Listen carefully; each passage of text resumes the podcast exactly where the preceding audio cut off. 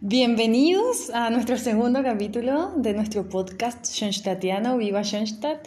Em, hoy día es 6 de marzo del 2020 y estoy muy feliz porque tengo mi primera invitada, eh, es la hermana Diana, así que aplausos. Hermana, estoy muy feliz de tenerla usted aquí con nosotros. Em, primero, si nos puede contar un poco sobre usted, em, de qué país viene y a qué se dedica actualmente. Muy bien. Eh, Mayra, también es una alegría poder tenerte y recibirte aquí en mi casa.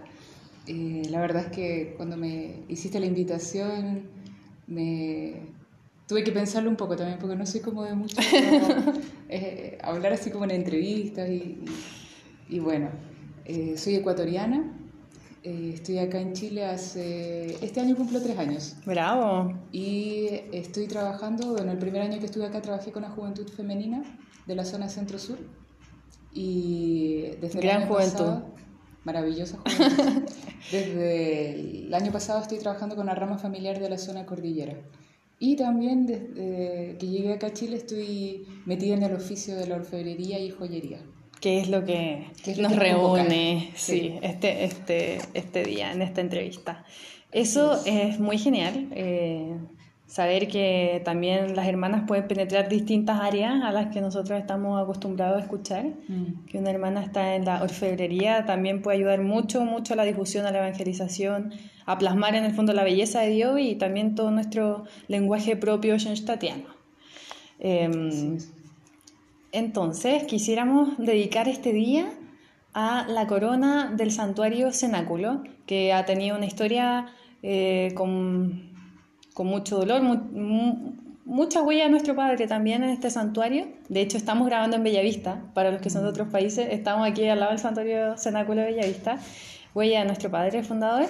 Y em, esta corona, espero que ya todos sepan, eh, fue robada el año 2018, justo ahora después de que el Papa Francisco haya estado en tierra chilena proclamando a María Reina de Chile en el norte de nuestro país. Y, eso ha sido súper duro para nosotros como, como familia de Schoenstatt, para quienes estábamos en Bellavista ese día, fue, fue un hecho, un golpe. un golpe, que nunca olvidaremos. No sé si, si nos puedes contar un poco eh, de dónde usted, hermana, lo está viendo o... o sea, ¿Cuál, ¿Cuál fue su experiencia de ese día de, del robo de la corona? Nada, yo vine al santuario y estaba, eh, había convulsión. O sea, pregunté qué, qué, qué, pasaba y yo estaba afuera, había salido todo el día y cuando llegué en la tarde, tipo 5 de la tarde, a, rezar al santuario, me topé mm. con la noticia de que se habían robado la corona y fue en ese momento preguntar qué era lo, qué es lo que había pasado y justo se, se estaba realizando una misa, mm. se estaba empezando una misa eh, en ese momento así como como por el agravio que había, mm. habíamos tenido en el santuario. Eh, la verdad es que estábamos como, yo creo que todos quedamos en shock, porque, no sé, o sea, como que uno no se espera que solamente vengan y se roben la corona, o sea, como que esto era ya algo planeado.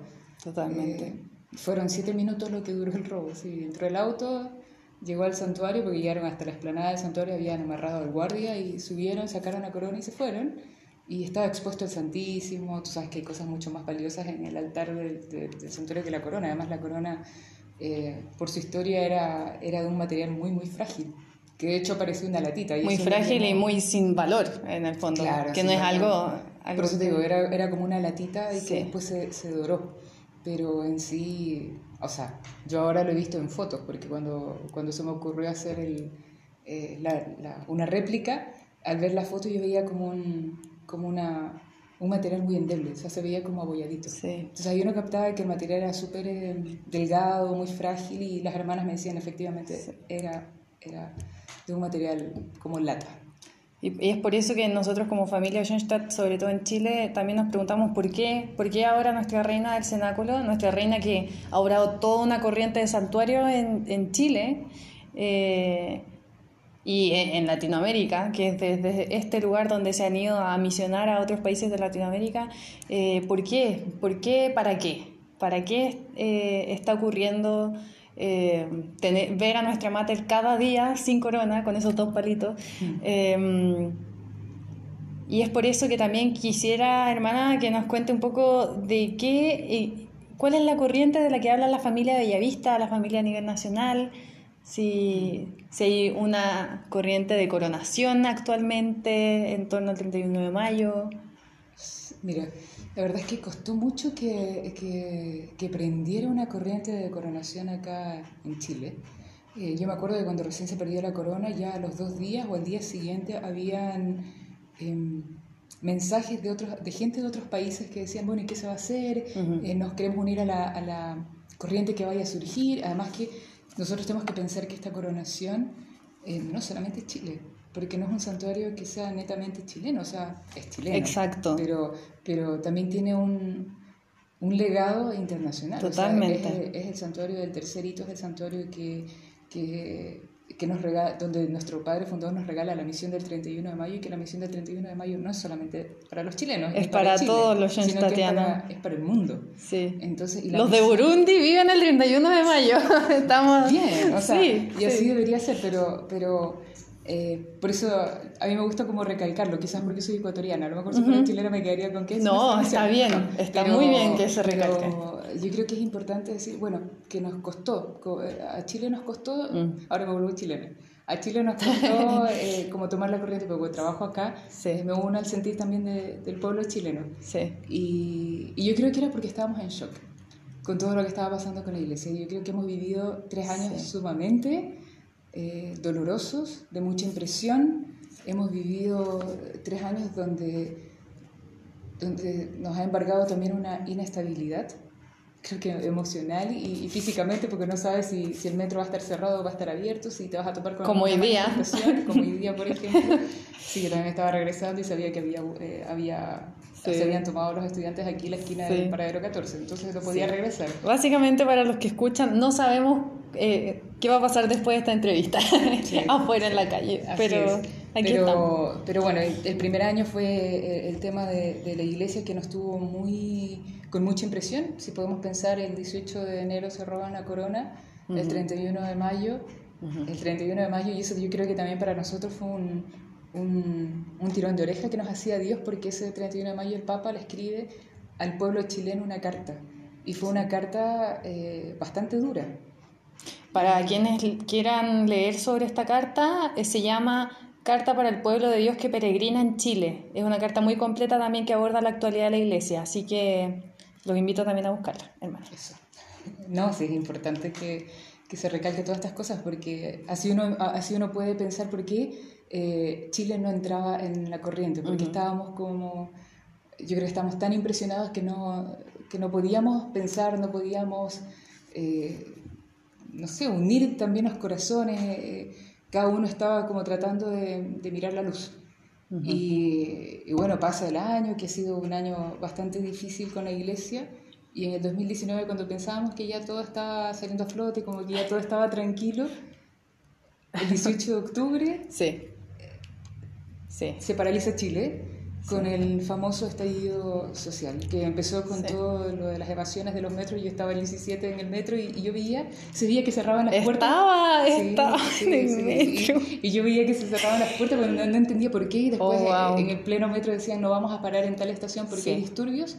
Y al día siguiente ya fue la debacle, fue... Es impresionante cómo nos llega un contexto tan, tan amplio, que no es solamente un contexto como o en Bellavista está ocurriendo esto y queremos dar respuesta a esto que pasa en Bellavista, sino que es a nivel Schoenstatt, a nivel iglesia, a nivel país, a nivel Latinoamérica, a nivel mundial. Eh... Además que yo lo uno también, que, bueno, el mes de octubre también fue acontecido no solamente en Chile, sino que también en Ecuador y en España.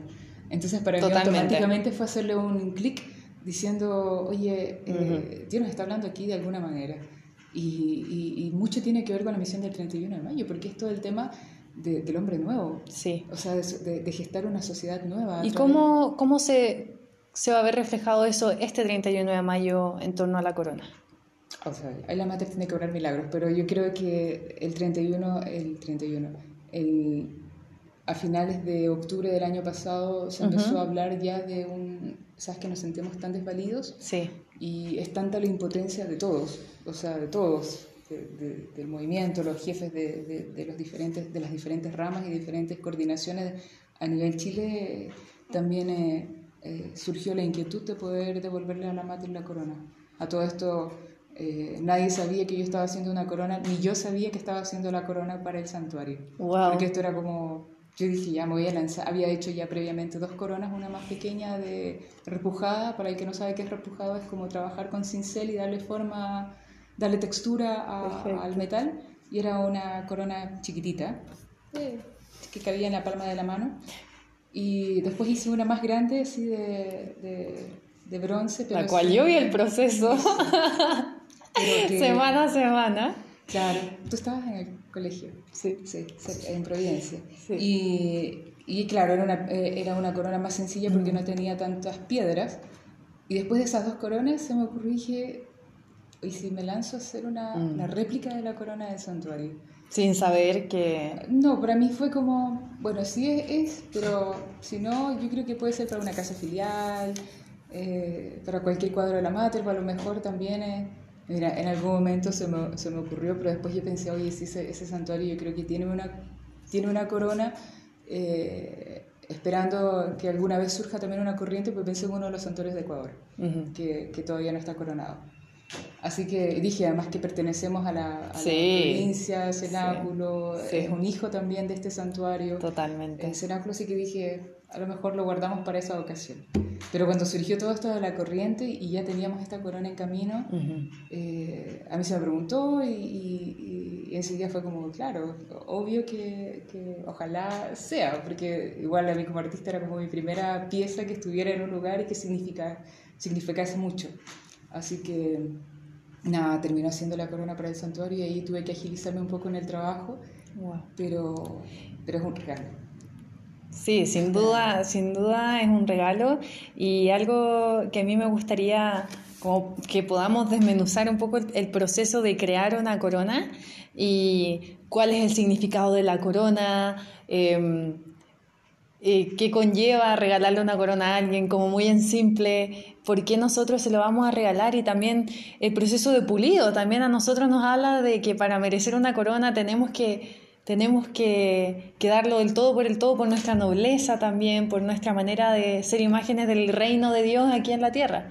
No sé si podríamos partir como que, que es una corona para usted en estos momentos.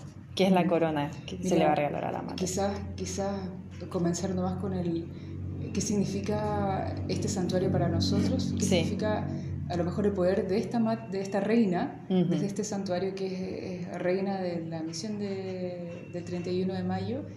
Y, y, creo, que, creo que ahí es donde se debe centrar un poco como este anhelo de, de, esa corona.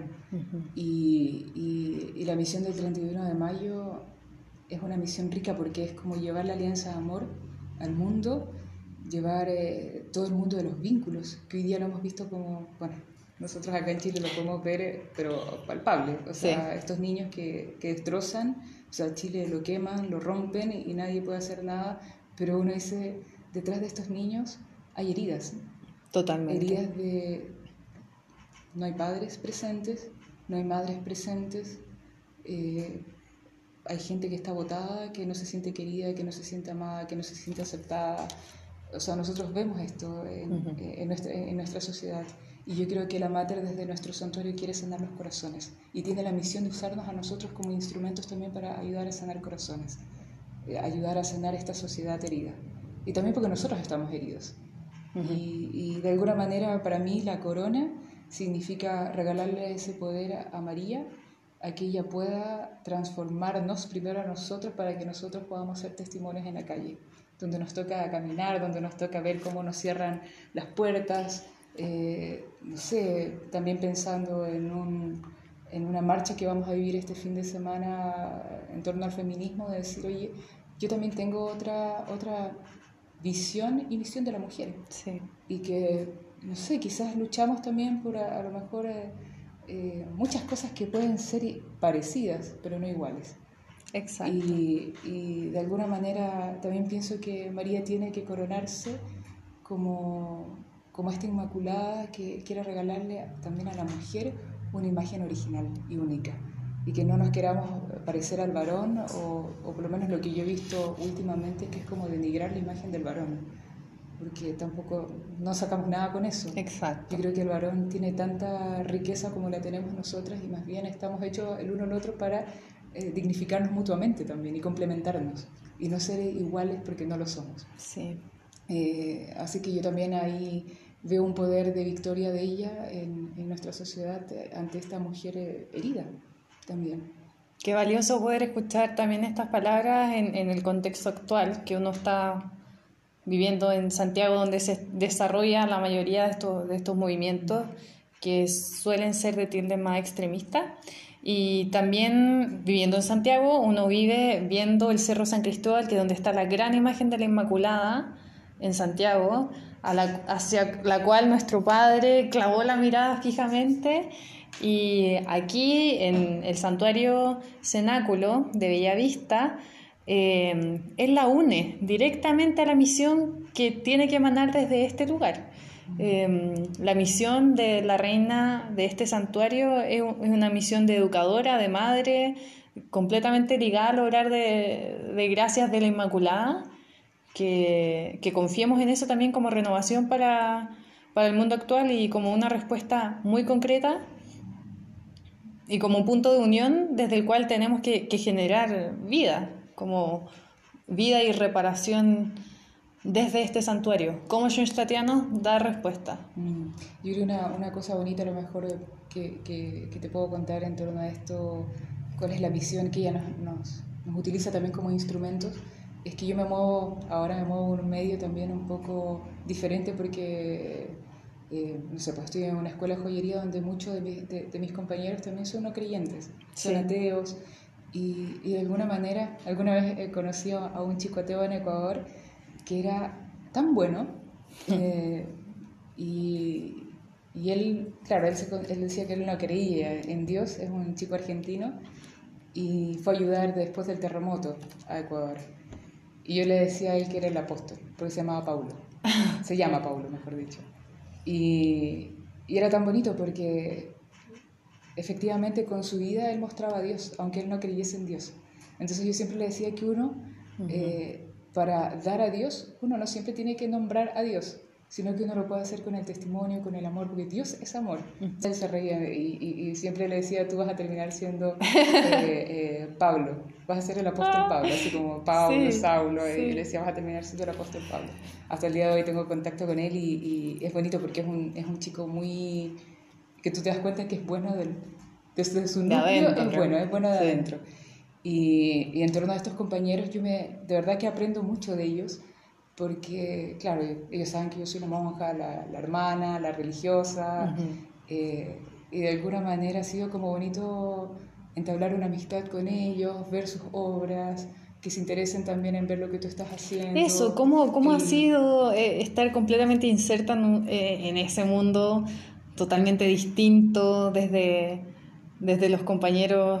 Es bonito, es bonito, es, es, bonito porque tienes como el... el Hasta los profesores. Puedes palpar, puedes palpar, el mundo sí. con ellos, o sea, no es que yo acá no lo palpe, lo palpo perfectamente con el movimiento también, pero todos estamos como en, en la misma sintonía, o sea, Entiendo. estamos luchando todo por el mismo ideal, pero ellos luchan por otros ideales que, que, que para ellos es tan válido y, y, y es bonito como el, el, el, respeto, el mutuo que hay.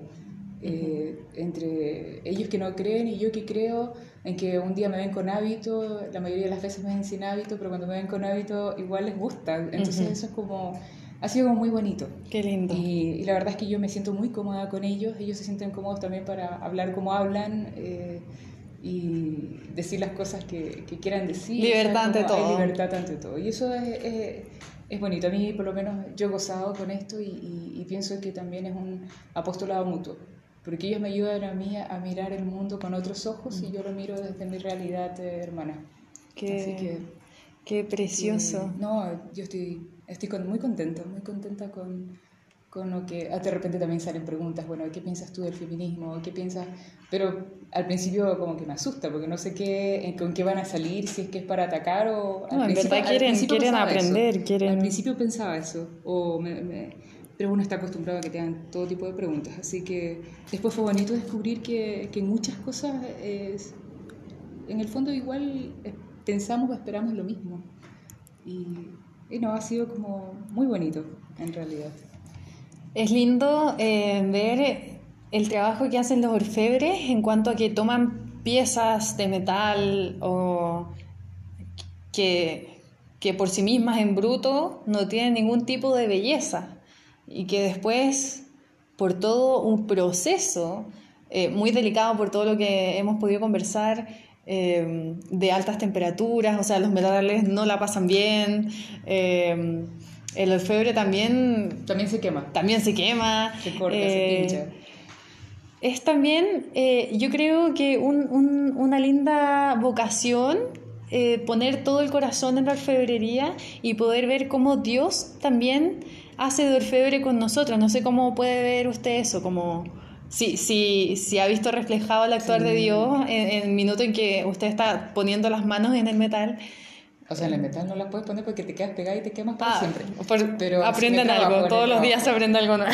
Él- él es- la verdad es que cuando, cuando era novicia escuchaba muchas veces el tema el acrisolamiento o el crisol Ujú. y que yo como que nunca pude entender qué significaba el acrisolamiento o el crisol. ¿ah? Sabía que era así como... Estaremos como hoy día a puertas de que alguien nos explique de manera pedagógica qué es el crisol y el acrisolamiento. Ya. Sería increíble. Entonces... eh, Si, no, si nos puede dar eh, ahí Claro, cuando los llegué, tips. es que por eso, por eso me llamó mucho la atención Sí. todo este tema del crisol, del crisolamiento, y donde yo pude hacer una meditación una vez así como bonita, mientras veía cómo se fundía el metal, y, y- y lo dije como en voz alta.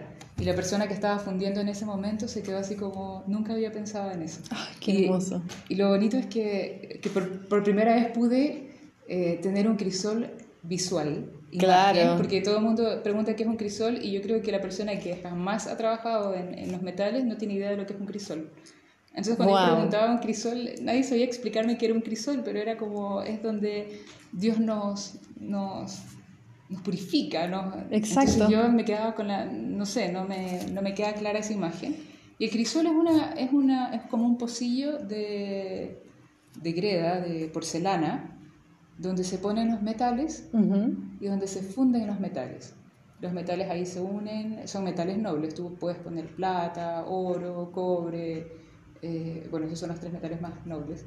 Después puedes poner eh, todas las alineaciones que, que quieras, pero, pero ahí es donde se fusionan Wow. y donde por, eh, por reacciones también se van purificando. Si yo le pongo bórax, el bórax va a ayudar a que salga el óxido de los metales. Entonces, se, Estamos hablando de que es un proceso de mucho calor para que se fundan. sí, no la pasan bien. y con eso tú Los metales un- no la pasan bien Eso se derrite, se derrite. Básicamente. sí. Y se hace así como una amalgama, así como antiguamente, no sé si te acuerdas cuando ponía la- la- el mercurio, el dentista Sí, hacía ese, ese mercurio, sí, sí. y haga así como líquido, medio como líquido, eh, igual el metal se pone líquido. Entonces de ahí sacas el lingote, lo pones en la lingotera o la chaponera y sale el lingote. Y, y claro, ahí es cuando tú dices, ya ahora está, este es el primer paso. El primer paso es el acrisolamiento, es como sacarle el óxido y fundir el metal, unirlos y hacer de, de eso un lingote. Y de ahí el lingote puede ser la, va a ser la pieza preciosa que tú hagas, depende de lo que vayas a hacer. Entonces la puede, puede ser que esa pieza vaya a ser... eh, ¿Son hechas eh, a mano totalmente? Sí, todo es hecho a mano. Wow. Eh, entonces puede ser una lámina de plata que va a terminar siendo una, una pulsera, un anillo. Y así trabaja corona, Dios con nosotros. Y así va trabajando Dios con nosotros. Porque después esa, esa, esa ¿cómo se llama? Ese lingote va a una laminadora donde tú haces la lámina. O vas haciendo alambre también. Entonces vas estirando y, y, y cada proceso del Por el que le toca hacer alambre en su vida. No, es súper chévere. Que, sí, No, pero ser el alambre, uno, Ah, sí. metafóricamente. No, da lo mismo, o sea, lo que sea, porque cualquiera, Cualquiera- cualquier cualquiera sufre. sufre. ¿Cuál? Y, y además que el metal tiene, y esto es bonito, porque el metal tiene capacidad de ser eh, eh, como plástico y elástico. Que no toque el micrófono, Ah. por favor. Eh, Disculpe. pla- eh, pues tiene una plasticidad y una elasticidad. Y, y mientras más calor tiene, es, más, es como más moldeable, Ujú. maleable. Sí. Entonces, eh, cada vez que tú estás haciendo cualquiera de las piezas, esta se va a endurecer. Entonces, tiene que nuevamente ir al fuego. Pero ahí sí que no, no es que lo funde, sino que simplemente le pasas un fuego hasta que se llama recocido. O sea, si y- se endurece, se va al fuego de nuevo. Entonces, eh, esto- Eso nos pasa en la vida espiritual. Esto- ¿Podemos entender eso? Nos pasa también en la vida espiritual. Sí, así que yo creo que ahí es cuando Dios nos va cuando Dios nos va haciendo doler algo o nos manda algo, yo creo que tenemos que pensar también que Él está trabajando en su pieza preciosa, en su... Finalmente el resultado es una, una, pieza preciosa. Para que lleguemos al cielo una, hechos una joyita. Una joyita. En este caso una corona. Una corona para la reina, sí. Una corona para, la reina. O para el em, Padre, como nosotros queramos decir, queramos llegar. ¿Por dónde está pasando en este momento la corona? ¿Ha peregrinado en Chile eh, o no sé, solamente dentro de la comunidad de las hermanas? Yo no, he escuchado sobre eso, no sé. Mira, recién hace como un par de semanas llegó la lista de la peregrinación de la corona. Eh, estuvo los primeros meses, o sea, enero en realidad, entre las hermanas, la Frauen y los padres. Y sé que hace poco se fue a Ecuador Así que estoy feliz de que haya pisado tierra ecuatoriana. Tiene una sonrisa en la cara la hermana, aunque no la estén viendo, lo está diciendo muy feliz. Sí, no, me dio mucha alegría. Sí. Me dio mucha, mucha alegría. Después sé que regresó antes de ayer y se fue a Copiapó ayer. No sé hoy día qué le toca. Sé que está en la lista, pero no me ha aprendido de memoria. Y sé que, que en unos días se irá a España. Y volverá y de ahí va a seguir, ahí va, se va al sur y ahí empieza a subir, a subir, a subir y va a pasar por toda la familia de Schoenstatt, Chile. Y, y si Dios quiere, que yo creo que va a ser así, eh, se irá a Tierra Santa y a Schoenstatt original. Así que... ¡Qué bueno! Tiene que ir a Schoenstatt original, de todas maneras. De todas maneras. Bien cargadita la corona. Sí, sí, de todas maneras. Qué impresionante. ¿Ya está listísima o le faltan los últimos detalles? ¿En qué va el proceso? No, está lista. Lo, lo, que le falta, y por eso eh, que había la duda si, si en mayo se iba a poder ir a Schoenstatt o a Tierra Santa, ¿Ya? que le falta el baño. Entonces hace un, un, bañito de oro. Ya. Y, y, de ahí ya estaría lista para el 31. No, sí, ya está, ya está. En sí ya está, solo falta el baño, pero eso es, es un proceso que ya lo empecé ayer, aunque no tenga la corona, por lo menos hice la placa con la que va a ser el oro que se va a, a fusionar a la corona, pero pero ya estamos caminando. Esto es un verdadero milagro. O sea, poder volver a entrar al santuario y ver a la Mater con su corona, que uno cada vez que entra tú dices, Mater, tú te mereces miles de coronas. Qué pena que en este momento no podamos ver tu corona, sabemos que la tienes. Em, y, y, ahí no sé con, con, qué, con qué se queda eh, usted, hermana, de, de haber de haber hecho esta corona. Yo creo que con algo para toda la vida también. O sea, siempre va a haber la corona ahí y, y, que fue un instrumento también para que todos pudiéramos concentrar nuestras fuerzas y poder tener esta corona también hecha, hecha por las manos de alguien que se considera un hijo de Schoenstatt. No es simplemente decir como, ya la mandamos a hacer a tal orfebre y ya sí quedó igual, está lista, sino que me imagino que hay todo un proceso también de oración detrás de la corona, de capital de gracias, de trabajo, de horas de esfuerzo, em, preparación. Eh, quisiera ir como a, lo, más personal de, de esta parte del testimonio, como qué significa para usted, hermana Diana, poder regalarle a la mater literalmente la corona que usted le prepara. Mira, uno siempre se emociona eh, cuando estás haciendo una pieza y el primer paso tú ya ves, es que como que uno mira más allá de lo que está haciendo. Entiendo. Entonces cuando empecé con la estructura, yo estaba, estaba feliz. Pues dije, hoy voy a hacer la corona, una corona grande, así como voy a hacer la corona para Mater. Y de repente se lo mostré a mi casa, a mi casa filial, está en la dinámica y las hermanas se alegraron tanto con esta corona que fue como construirlas juntas. Sí. Porque yo cada paso que daba se las llevaba y se las mostraba y ellas se emocionaban con esto. Y me preguntaban si iba a ser para ese autor y como no sabíamos que iba a ser para ese autor, decíamos, no sabemos. Sí. Que sea lo que Dios quiera, pero nos alegrábamos porque era una corona para la reina. Y, y lo bonito fue que eh, al transcurso de ir haciendo esta corona, bueno, con el trabajo, en el trabajo con el movimiento y escuchar, eh, no sé, pues eh, visitar a los matrimonios, de repente eh, dificultades que atraviesa la gente, como ir poniendo también todas esas intenciones en la corona ha sido como muy bonito. Saber que la corona, eh, al hacerla uno puede poner tanto. Y, y, fue tanto así que cuando ya empezó todo el tema de las piedras, no sé, pues si yo sabía que alguna persona estaba pasando algún momento súper difícil, decir esa piedra es para ellos. Y, de alguna manera también fue bonito, no sé, pues a dos señoras que, que, con las que yo trabajo muy cercanamente, que les pude dar la piedrecita y físicamente la pudieron conquistar, lo tuvieron con ellas. ¡Wow! Y, así como ir dándole, Oh, dándole qué- sentido. qué También, gesto. eh, entre las hermanas, Sí. sí, sí, sí. Ya cuando supimos que la corona iba a ser para el santuario y yo todavía no había terminado de- después de las piedras, pues eh, que alguna hermana me dijera, a mí me gustaría conquistar una piedra o, o un curso de hermanas. O... Entonces eso fue como muy bonito, como que, que, que no solamente es un trabajo. Se llena, fui- se llena de vida. Sí, Yo fui el instrumento, lo hice, pero detrás de, de- de esta corona también hay la ayuda y está, hay muchas intenciones de mucha gente.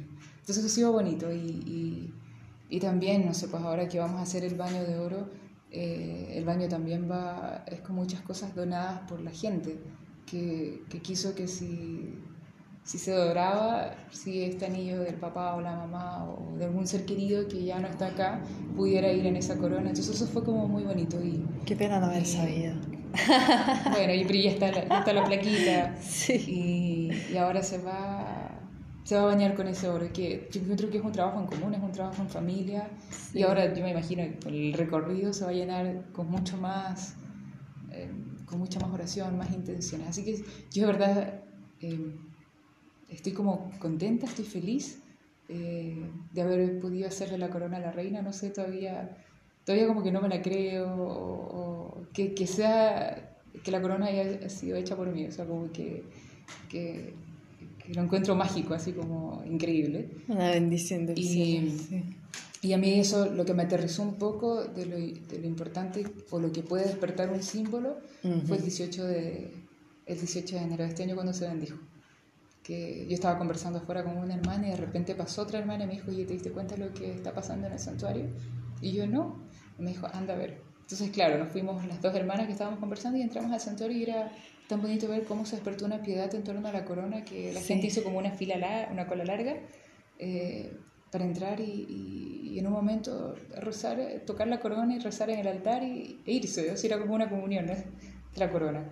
Y, eso fue tan bonito Fue un que- momento precioso. Sí, a mí me, me conmovió porque no, Sí. como que uno no se imagina que algo que hayas hecho tú pueda despertar eh, una piedad. Eh, no sé, o, o que la gente se pueda meter tanto en... Yo creo que en ese momento la madre estaba obrando milagros, sin duda. Sin duda. persona. Así que eso ha sido como muy bonito. Yo estoy como muy agradecida de la madre que, que me haya elegido para hacerle su corona. Todos estamos muy agradecidos de que la haya elegido para hacerle la corona, que todos quisiéramos poder regalarle una tan bien hecha, pero podemos hacerlo de otras maneras. Y también esa es la invitación, que, que no dejemos pasar este 31 de mayo, que coronemos a la Mater, que le devolvamos la corona y, y por qué no llevarle también nuestras pequeñas coronas con que uno tenga en, su, en su bolsillo, sus Sí. coronas RTA, en sus cuadros, en sus santuarios hogares. Em, hagámosle un gran, gran regalo de coronas porque ella se lo merece, más aún en estos tiempos, proclamarla reina cada día. Y también como por último, eh, invitación a quienes eh, estén buscando cómo plasmar el arte religioso en la orfebrería. No sé si, si hay algún mensaje especial o con qué se van a encontrar al entrar en este, en este mundo. Es que yo creo que, eh, bueno, pienso que cada eh, rubro en el arte tiene su encanto. Por supuesto. Eh, no sé, pues a mí me gusta, me gusta pintar, me gusta modelar en greda, me gusta... Ahora me he metido muchísimo más en el metal. Eh, yo creo que lo bonito de, de todos estos oficios o del arte es que uno, uno siempre se mete con la pieza que está haciendo, con la pintura o lo que estás armando y, y, y además el arte también tiene un poder curativo y es poder meditar, por lo menos Sin yo duda, aprovecho para sin meditar, duda. rezar, pedir, eh, a lo mejor puedo también pensar un poco más en alguna situación que está pasando en torno a, a mi trabajo, a, a mi vida, no sé, o, o o pensar en, en algo que, que, no sé, uno tiene, uno tiene un tiempo donde tú puedes como, como meditar. Y en los metales es algo bonito, bueno, toda la reflexión que ya hicimos en torno a cómo se trabaja el metal, Ajá. pero también, eh, no sé, pues las piezas siempre son en bruto y, y ahí tú ves todo lo que son piedras preciosas, eh, en- eh, especialmente en la, en la joyería. Eh, ¿Y para qué va a terminar siendo? O sea, ¿cuál es el fin de ese objeto? Entonces depende en qué rubro te metas a trabajar, siempre es como el fin del objeto para qué va a ser. Y por lo menos en el arte sacro siempre va a ser para alabanza a Dios. Y, lo que tú vayas a hacer, sea una custodia, una corona o algo, es, es para que la gente pueda, pueda unirse mucho más al mundo espiritual, a, ser más cercano a ese Dios eh, invisible, pero es que es el Dios de la vida, que el Dios presente, el Dios que está con nosotros, igual a Mater, o sea, la hace mucho más presente, la hace mucho más cercana. Eh, no sé, es bonito. es muy lindo. Todos los que tengan alguna inquietud respecto al arte sacro, por favor, eh, investiguen, experimenten, plasmen al Dios que, que, está llenando nuestras vidas en alguna obra de arte que a más de una persona le va a llamar la atención y va a ser concreto a Dios en el mundo actual. Y queremos agradecerle, hermana Diana, por este, este tiempo, por esta entrevista. Creo que es bastante único poder tener también la oportunidad de hablar de este tema tan concreto, también tan actual y siempre teniendo como música de fondo a la mater. Mm. Y, y, por último, quisiera invitarla a que recemos la pequeña consagración. Eh, especialmente en este mes de marzo que está tan álgido a nivel mundial, para que también sea su imagen de mujer, la imagen de mujer de la Madre tres veces admirable, la que nos guíe y nos ilumine y nos muestre el verdadero camino que también nos enseñó nuestro Padre Fundador. Así que en el nombre del Padre, del Hijo y del Espíritu Santo, oh Señora mía, oh Madre mía, yo me ofrezco toda a ti y en prueba de mi filial afecto te consagro en este día mis ojos, mis oídos, mi lengua, mi corazón, en una palabra todo mi ser, ya que soy toda tuya Oh Madre de bondad, guárdame, defiéndeme y utilízame como instrumento y posesión tuya. Amén. Con Cristo su Hijo. Nos bendiga la Virgen María. En nombre del Padre, del Hijo y del Espíritu Santo. Muchas gracias por haber escuchado y que les vaya muy bien. Em, les mando un saludo especialmente a los ecuatorianos que están escuchando. Eh, Así que nos vemos en el próximo episodio. Espero no tardar demasiado. Que les vaya muy bien. Adiós. Chao.